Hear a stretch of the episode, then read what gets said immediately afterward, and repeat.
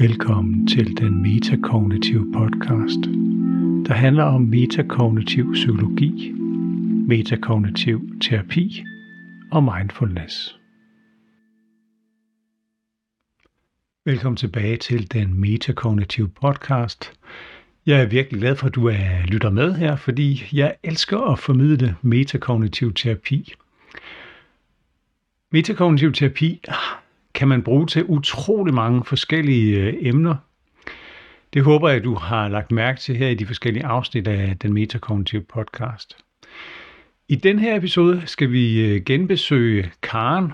Karen stammer helt tilbage fra, da vi startede podcasten i de første to, tre, øh, jeg tror det er afsnit to og tre, og så igen fem og seks, hvor vi hørte om Karen. Hun er en, øh, en moden kvinde, som... Øh, var flyttet til en ny by og skulle i gang med at skabe nye venskaber og nye netværk, og gjorde det ved at, at tage ud og snakke med andre mennesker i forskellige sociale sammenhæng.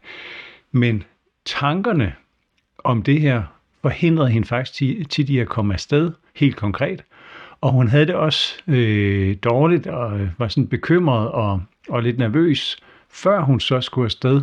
Og tit så trak hun sig, når, vi, når hun sad i de her sammenhæng her. I de første to øh, sessioner, der arbejdede vi konkret med det. Altså hvor meget tankerne de kan forhindre en i at gøre, selvom man egentlig gerne vil noget andet. Nu er der altså gået noget tid, inden du har, siden du har hørt til Karen, men øh, det her det er faktisk få uger efter, at, øh, at Karen hun var øh, i anden session. Så her få uger efter har hun faktisk øh, brugt de her strategier. Der begyndte at ske et skift. Ikke fordi Karen er en ny person, men hun har bare fået omsat de her metakognitive strategier og skabt en øget bevidsthed om, hvad det er, der foregår i hendes tanker, og hvordan de hænger sammen med hendes følelsesliv, og igen, hvordan det så ender med at påvirke hende. Og hun fortæller faktisk i den her episode meget ærligt, at hun, øh, at hun har haft depressioner i sit liv, og det har været en vane at samle på negative tanker. Øhm, og derfor synes jeg, at den her episode er, er rigtig interessant, fordi det her det er altså også et bevis på, at selvom man har haft, øh, haft nogle vaner i sit liv, med at samle på negative, øh, dårlige episoder, og de ligesom ender med at fylde rigtig meget. Selvom det, er, det kunne ligne, at man, det var blevet en del af ens personlighed, så er der stadigvæk øh, masser af muligheder for at, at ændre på de her ting. Og det synes jeg øh, personligt er noget af det, det bedste ved at høre Karen fortælle i den her episode, hvordan hun har gjort. Og det håber jeg, det vil inspirere mange andre til at gøre et lignende skift med de her metakognitive principper. Men lad os høre, hvad Karen selv har at fortælle om, hvad der er sket siden sidst. Record, Karen. Og så er vi i gang igen. Velkommen tilbage, Karen. Hej, tak. Det er jo øh, nogle uger siden, vi snakkede sammen sidst, og ja, tusind tak for, for, at du er med her. Øh, så Du må meget gerne bare fortælle, hvad, hvad er der sket siden sidst? Hvad tog du med? Hvad har du kunne bruge? Hvad, hvad er der jo sket sådan? Jamen, jeg tror, det der, der sådan mest, um, som jeg kunne huske, som virkelig sådan sad i mine tanker, det var det der med afkoblet opmærksomhed.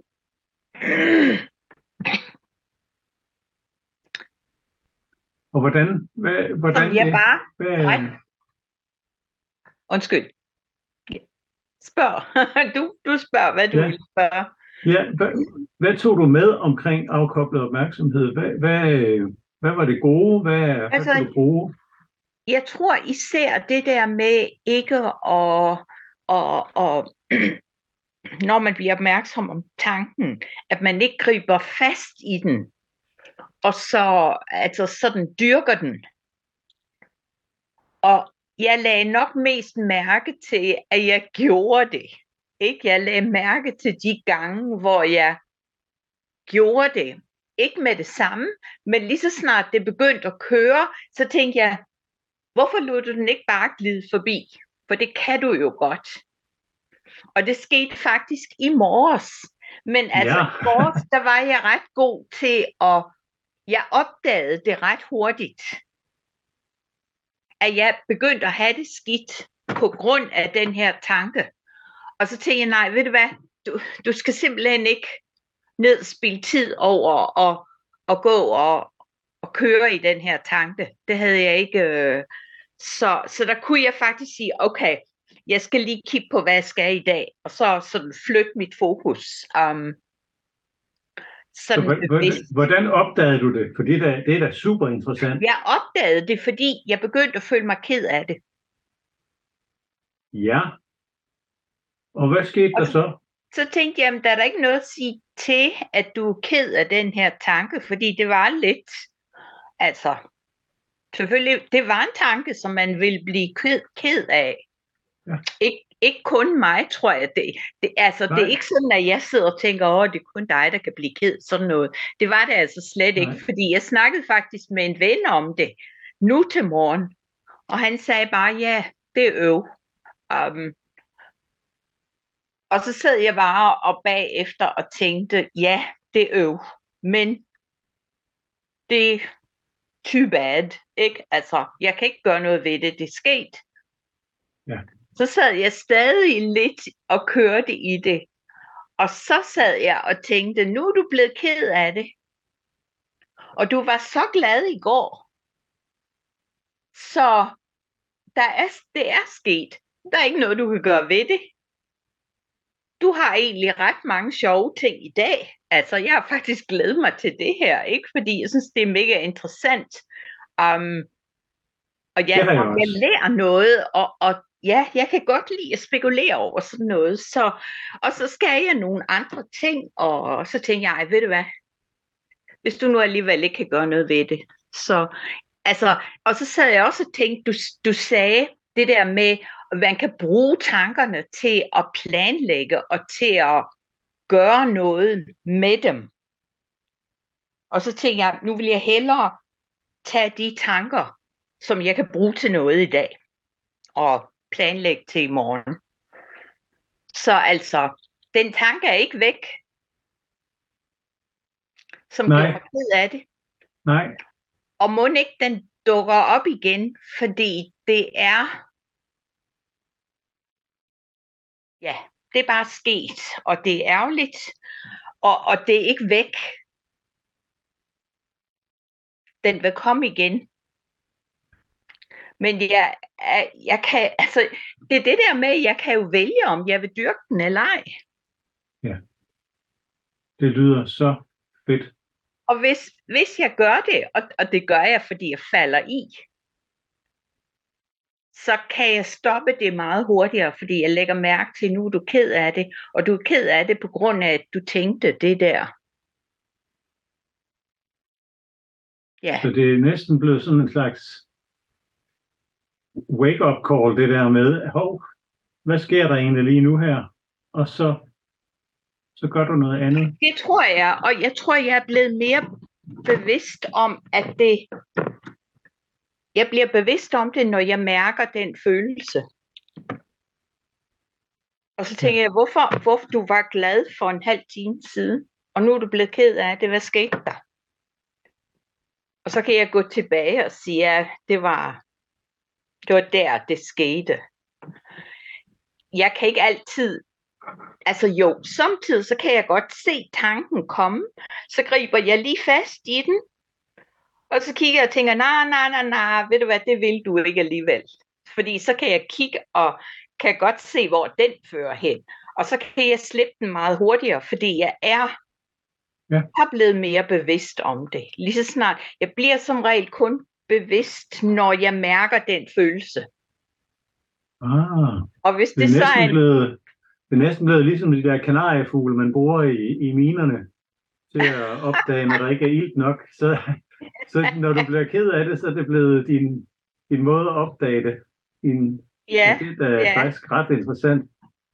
Ja, fordi det er jo ikke rart at være ked af det. Så altså, jo, jeg går ned, og jeg bliver ked af det, og så går jeg lidt og, mm, og har ondt af mig selv. Og så tænker jeg, ja, der er simpelthen ikke nogen, der kommer og redder dig ud af den her følelse, vel? Um, det må du selv finde ud af. Um, ja, og uh, det sker meget, meget hurtigere. Det sker ikke sådan, at jeg um, sidder i det, og så ikke føler, at jeg kan komme ud af det. Det sker meget hurtigere, at jeg opdager, hov, nu, nu er du taget fat i den tanke. Ja, ja, så altså, jeg er glad for bevidstheden. Ja. Og jeg er glad for, at jeg ikke, jeg kan godt ryge i, men jeg bliver der ikke ret længe. Det er da fedt. Og, og jeg flytter fokus. Ja. Og det er sådan, det, det skal, jeg kan huske, du sagde noget om, at det skal være, det ikke skal være sådan en besværlig ting. Det skal være sådan en nem ting bare at gøre. Fordi det skal ikke, man skal ikke bruge alt for meget energi på det. Det tager stadig ret meget energi, synes jeg. Det er noget, mm. jeg er nødt til at gøre. Ja. Bevidst gøre. Ja. Men jeg kan. Altså, jeg ja. ved det, og jeg ved, jeg kan gøre det. Det sker stadig, men jeg kommer hurtigere ud af det. Altså, ja. Det der og, og... er en Og jeg tænker jo også lidt på det som vaner. Altså når man skal lægge vaner om, så kræver ja, det også det. lidt ekstra bevidsthed. Ja. Og, og ved du hvad, jeg tror, jeg er meget... Jeg har været i, i flere depressioner i mit liv. Så min hjerne er vant til at køre hen til det, der er gået galt. Og køre hen til det, der ikke dur. Og alt det dårlige. Um, det er den bare vant til at køre i det spor. Så det kræver bare mere. Um, nej, det var ikke det, du ville. Nej, nej, det var ikke... Uh, altså hele tiden den der bevidsthed. Ja. Ikke? Og så også, så er der det der, at det, det hører man vel sådan, det er sådan lidt uh, ting, man læser på Facebook. Du ved, de her inspirerende ting om taknemmelighed. Og det ja. går egentlig også at spekulere over ret meget og skrive ned, når der er sket noget godt. Mm. Og øh, altså at lægge mærke til det. Ja, ja det er jo ikke kun på Facebook det... faktisk. Det er, jo, det, er jo, øh, det er jo ikke kun på Facebook. Det er jo faktisk Nej, noget, det er det ikke, man, man men forsker jeg får... i. Ja. Jeg får en masse på Facebook, men det er også fordi, jeg, jeg klikker på alle de her inspirerende, jeg skal lige have lidt frem på, jeg kigger på de her inspirerende ting, som folk slår op, og du ved, jo mere man klikker på sådan noget, jo mere får man. Ja, det er rigtigt. Sådan er Facebook. Det er ligesom vores men, hjerner men, i virkeligheden. Ja, men, men altså det, jeg vil sige om det, det var nemlig, at jeg virkelig prøver på at samle på de gode ting mere. Fordi så har jeg noget at flytte fokus over på. Så det er ja. ikke sådan, at jeg ikke kan huske, at der er noget, der er gået godt. Og at så er det sværere at flytte fokus, når der ikke lige er noget, som jeg kan kigge på. Og så sige, oh, ja, yeah, det var da dejligt. Um, så jeg er blevet lidt bedre til at samle på. Ja. De gode oplevelser, og sådan lige notere dem, og, og være glad for dem. Det giver jo ja. egentlig god mening, altså hvis man prøver at tænke på sådan en form for balancegang ja. i, ens, i ens tankeunivers, at, at, at som du siger, nu samler du lidt på også at huske de gode ting, og, og være der, og så siger du også samtidig, at, at du opdager, at din hjerne har lyst til nogle gange at dyrke de her negative tanker. Det gør den bare. Og, det er og der skal jo være en modvægt. Det giver så god mening, synes jeg. Bare, ja. bare sund fornuft egentlig, at ved at finde for eksempel taknemmelighed øh, over gode oplevelser, at der kan være enorme ressourcer. Og, og, og taknemmelighed ja. er jo faktisk en super, super kraftig følelse. Mm. Altså, øh, og det er derfor, man, man bruger den faktisk øh, i... Ja. i mindfulness og mange andre ting, til, til virkelig at med vilje dyrke den. ja. At man simpelthen lader den følelse blomstre, øh, og det sender en masse skønne øh, lykkehormoner rundt i systemet, når man, når man ja. oplever følelsen. Ja. Så jeg synes, det giver ja. så god mening, at du faktisk bruger det som modvægt.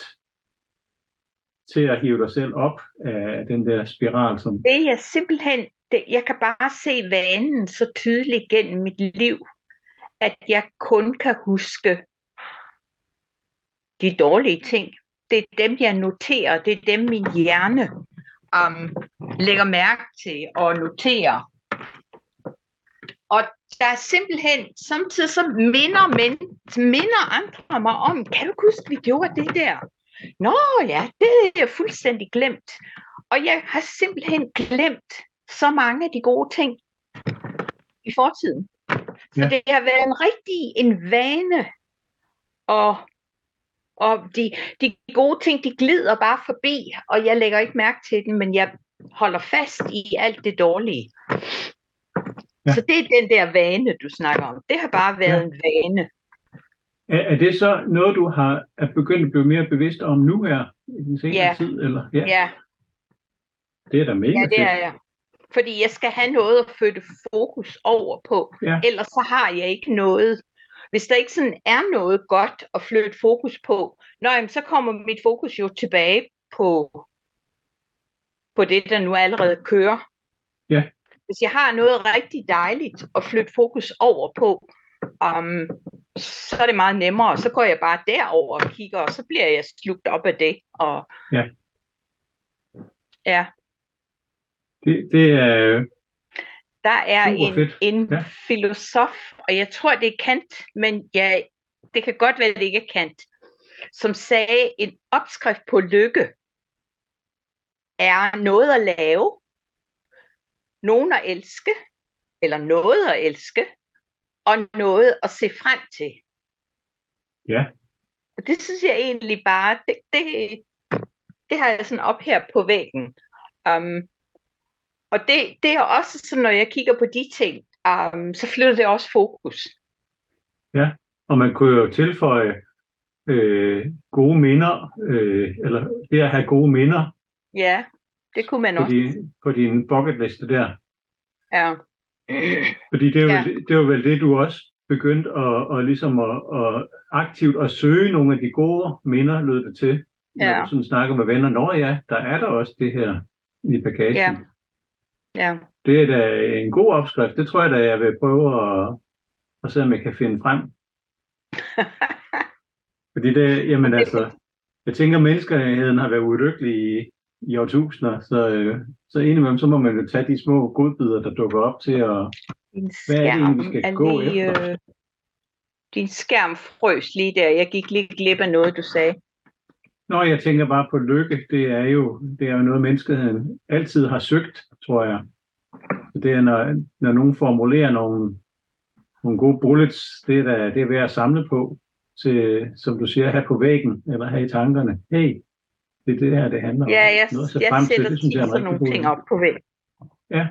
Ja, ja. Det er jo også en jeg måde tror, at, vi ikke at flytte fokus. Er vi programmeret til? Ja.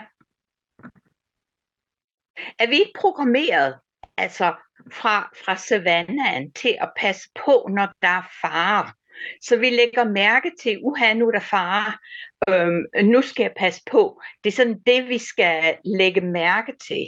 Og når vi så kan slappe af, så vores hjerner måske ikke, det behøver vi ikke at, at lægge så meget mærke til, fordi vi ikke er i fare. Det vi skal lægge mærke til, det er faren. Det læste jeg et eller andet sted, og det gav som en god mening for mig. Men det er jo ikke øh, en opskrift på lykke, kun at være bevidst om det dårlige. Altså, det, er jo, det hjælper jo overhovedet ikke. Især når der ja. ikke er så meget fare, eller når man bilder sig ind af noget farligt, og det er det altså ikke. Nej, det er måske det, at selvfølgelig den akutte situation, der skal vi reagere på fare og holde os selv i live. Vi skal lære af fejlene. Men vi skal også overleve og have det godt. Det er jo også en formål med, ja. med livet. Så, så jeg har ja. også læst, at vores hjerne også har tendens til at huske og, øh, gode ting og glemme de negative. Så det er også en mekanisme, vi gudskelov har i os. Det vil så. jeg ønske, min hjerne gjorde. Ja, men det tænker at, at der er jo meget af det her, som man tit har en oplevelse af. Jamen sådan er jeg skruet sammen. Du har jo oplevet den sidste tid, hvor meget den øgede bevidsthed, det kan betyde. Ja. Ja. Fordi så har man mulighed for at tage nogle andre valg. Ja. Så, ja, så jeg har især det der. Sikkert drevet det der af nogle urinstinkter og ting. Men der er også nogle formål, vi forventer at få noget godt ud af den måde, vi tænker på. Men det at blive bevidst om, ja, hvad er det egentlig, jeg forventer at få ud af det? Og så opdage, hov, ja. Der er faktisk et, jeg har det her formål, men det giver mig ikke det resultat. Så for eksempel det at dvæle ved det negative. Formålet er jo nok at undgå, at det sker igen. Ja. Ja. Det kunne være en, et formål. Men resultatet er, at man aldrig får søgt mod det positive. Mm. Mm. Så, så den her øget bevidsthed kan faktisk ændre på, hvordan man oplever livet. Det, øh, det synes jeg selv var, var en af de erkendelser, jeg havde, da jeg begyndte at læse om, om metakognitiv. Ja. Ja. Men lad mig vende tilbage til, hvordan har du det så her? Det er nogle uger siden, vi snakkede sammen. Hvordan, øh, hvordan har du det? Det lyder som om teorien er på plads. Jeg har det rigtig, rigtig godt, faktisk. Altså, jeg har det rigtig godt. Der er andre ting nu, jeg er begyndt at få styr på. Altså, ting har været lidt rodet herhjemme, og jeg er begyndt at få styr på at rydde op. Og bare, altså, jeg har en masse bras, som jeg bare begyndt at, at sortere og sige, har jeg brug for det her? Gør det mig glad? Næh, ud med det. Um, så det har også sådan givet mig en mestring af mine omgivelser. Og jeg tror sammen med det der med, at jeg faktisk kan træffe et valg om tankerne. Jeg ved ikke, det er som om, det giver mig en større følelse af, at jeg faktisk har en indflydelse på det, der sker. Og så på en eller anden måde har det ført til, at jeg også kan have en indflydelse over det her rod, der har ligget derovre i hjørnet i, i, i månedsvis faktisk. Hvor er det? Det var så, altså, så ja. Skete der også noget andet, at en ven havde flyttet sin mor på plejehjem, og så viste han mig billeder af sit um, hus, fordi hun havde fuldstændig mistet styr over alle sine ting, så det lå og flød i hendes hus. Og han sagde bare, ved du hvad mor, du kan ikke klare det her mere, du kan simpelthen ikke. Og så viste han mig de her billeder, og så kiggede jeg over i hjørnet af min værelse, og det så nøjagtigt det samme ud. Så blev jeg altså, jeg blev ret forskrækket, for jeg tænkte, hold op, mine børn skal ikke komme og sige, mor, du kan ikke klare dig mere. Så det, det var også medvirkende til den her tanke om, at hvis jeg kan få styr på, på, på tankerne, ja, det var bare sådan med til en, til en følelse af mestring. Sådan en følelse af, at jeg ikke er et victim. Ja. At jeg har noget indflydelse, og jeg har noget, jeg kan gøre. Ja. Selvom det måske ikke er store ting. Hvis det er små ting, så bliver de små ting faktisk til ret meget. Det giver så meget mening, at, at øh, tanker, de er ligesom en forudsætning for at handle. Ja. Så hvis der er mange tanker om noget, der stikker i en helt anden retning, så er det også svært at handle på det, man egentlig gerne vil. For eksempel at rydde op noget så lavpraktisk. Så sidder man frossen øh, og fast. Ja. Ja. Ja, fordi der er simpelthen bare noget andet, der fylder. Øh. Ja, og det er meget lavpraktisk. Det, det er sådan ja. Virkelig lavpraktisk. Og jeg fik da også den tanke, da du nævnte det, at det er næsten også en fysisk manifestation af det, du gør med dit hoved. Ja. Og rydde ja. Op. Ja. Så, så det var jo lige den første tanke, jeg fik, da du... Øh, der dukker også tanker op i mit hoved, skal du huske, Karen. Nogle af dem er nyttige, nogle af dem er ikke nyttige, men nu vil jeg lige vente med dig. Men det, ja. var, det var bare sådan lige en idé, der, fordi du lige havde snakket om det der med taknemmelighed, fokusere. At det var også egentlig meget et billede på det nærmest. Ja. Ja. Mega godt. Øhm, helt konkret, så, så har vi jo, vi har snakket om, hvornår tanker, de kan stå i vejen for det, man gerne vil. Vi mm-hmm. har snakket om, at øh, helt allerførste session, vi havde sammen, der snakkede du om, at, at tanker, de forhindrer dig noget, i noget på dit arbejde og i noget socialt. Ja. Og det vi snakker om sidste gang, det var jo de her sociale situationer, hvor du skal ud og møde nye mennesker, og der havde du haft nogle gode oplevelser.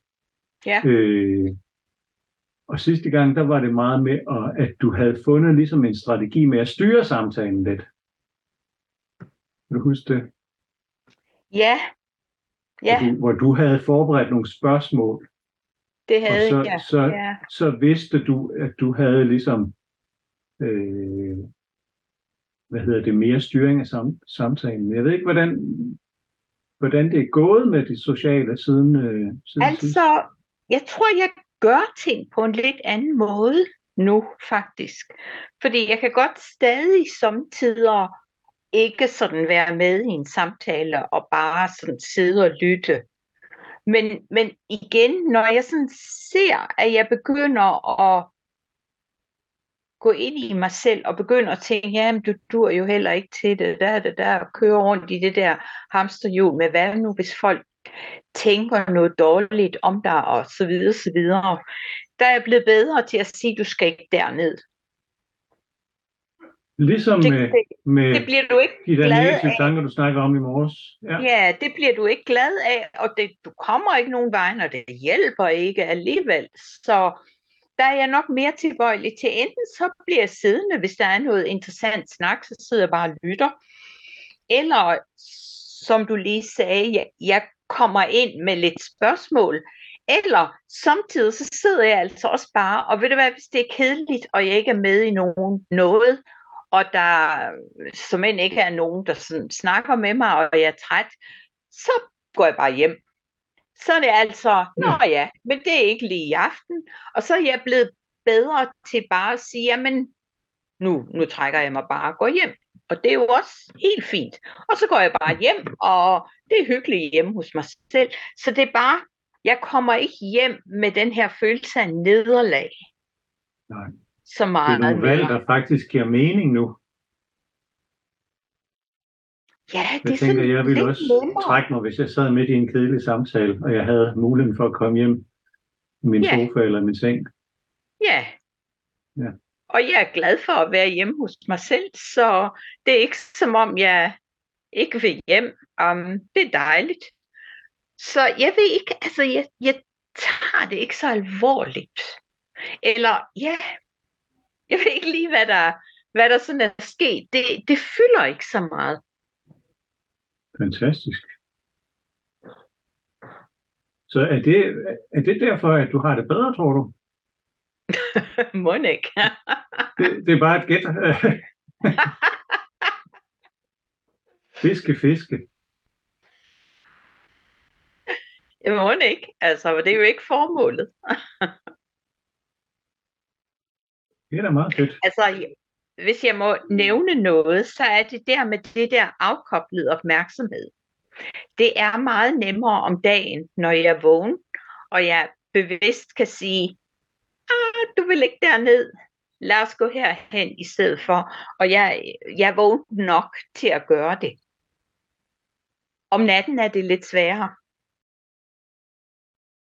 Ja, her holder vi lige pause i Karens tredje session. Var det ikke fantastisk at høre Karen fortælle om, hvordan hun har omsat de her næsten banale øh, metakognitive principper? De er banale, fordi når man bare hører det, så lyder det som om det er for nemt og ja, ja, hvad, men hvad skulle det nytte?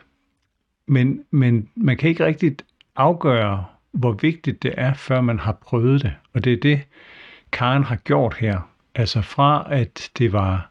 Det var virkelig massivt, at det forhindrede hende i at komme afsted. Der er der begyndt at ske et kæmpe skift i, hvordan hun bruger sine tanker, hvilke tanker hun samler op. Og det er ved at bruge nogle andre strategier i løbet af dagen. Det synes jeg næsten er den måske vigtigste erkendelse, at det her, det handler ikke om, at man skal blive en ny person på noget, men at man, det Karen fortæller, er jo, at hun, hun har fået en lidt større bevidsthed om, hvad der sker. Altså den her kanariefugl, der bliver brugt i minerne, som, som jeg nævner, at, at man har en kanariefugl, der der besvimer, hvis der er for meget gas i en, en kulmine. At for Karen, der er, er, det blevet, er hun blevet bevidst, når hun har det, har det skidt, altså har, er i dårligt humør. Og så har hun lagt mærke til, når det er, fordi tankerne ligesom er stukket af og samlet op på alt for mange negative ting omkring noget, der skulle ske, eller noget, der er sket. Så øh, jeg håber, det har været inspirerende at høre øh, Karen fortælle øh, i den her første halvdel af den tredje session. Men der er stadigvæk lidt finpudsningsarbejde tilbage. I den næste episode, der fortsætter vi sessionen, og her der går vi ind i, hvad er så den næste udfordring for Karen? Det er nemlig søvn, fordi hun fortæller os om lidt, at hun kan godt bruge de her strategier om dagen, men det er meget sværere om natten. Det kan du glæde dig til at høre, hvordan vi arbejder med i næste episode. Du lytter til den metakognitive podcast. Husk at dele med andre, der kunne være interesserede i at høre om metakognitiv psykologi, terapi og mindfulness.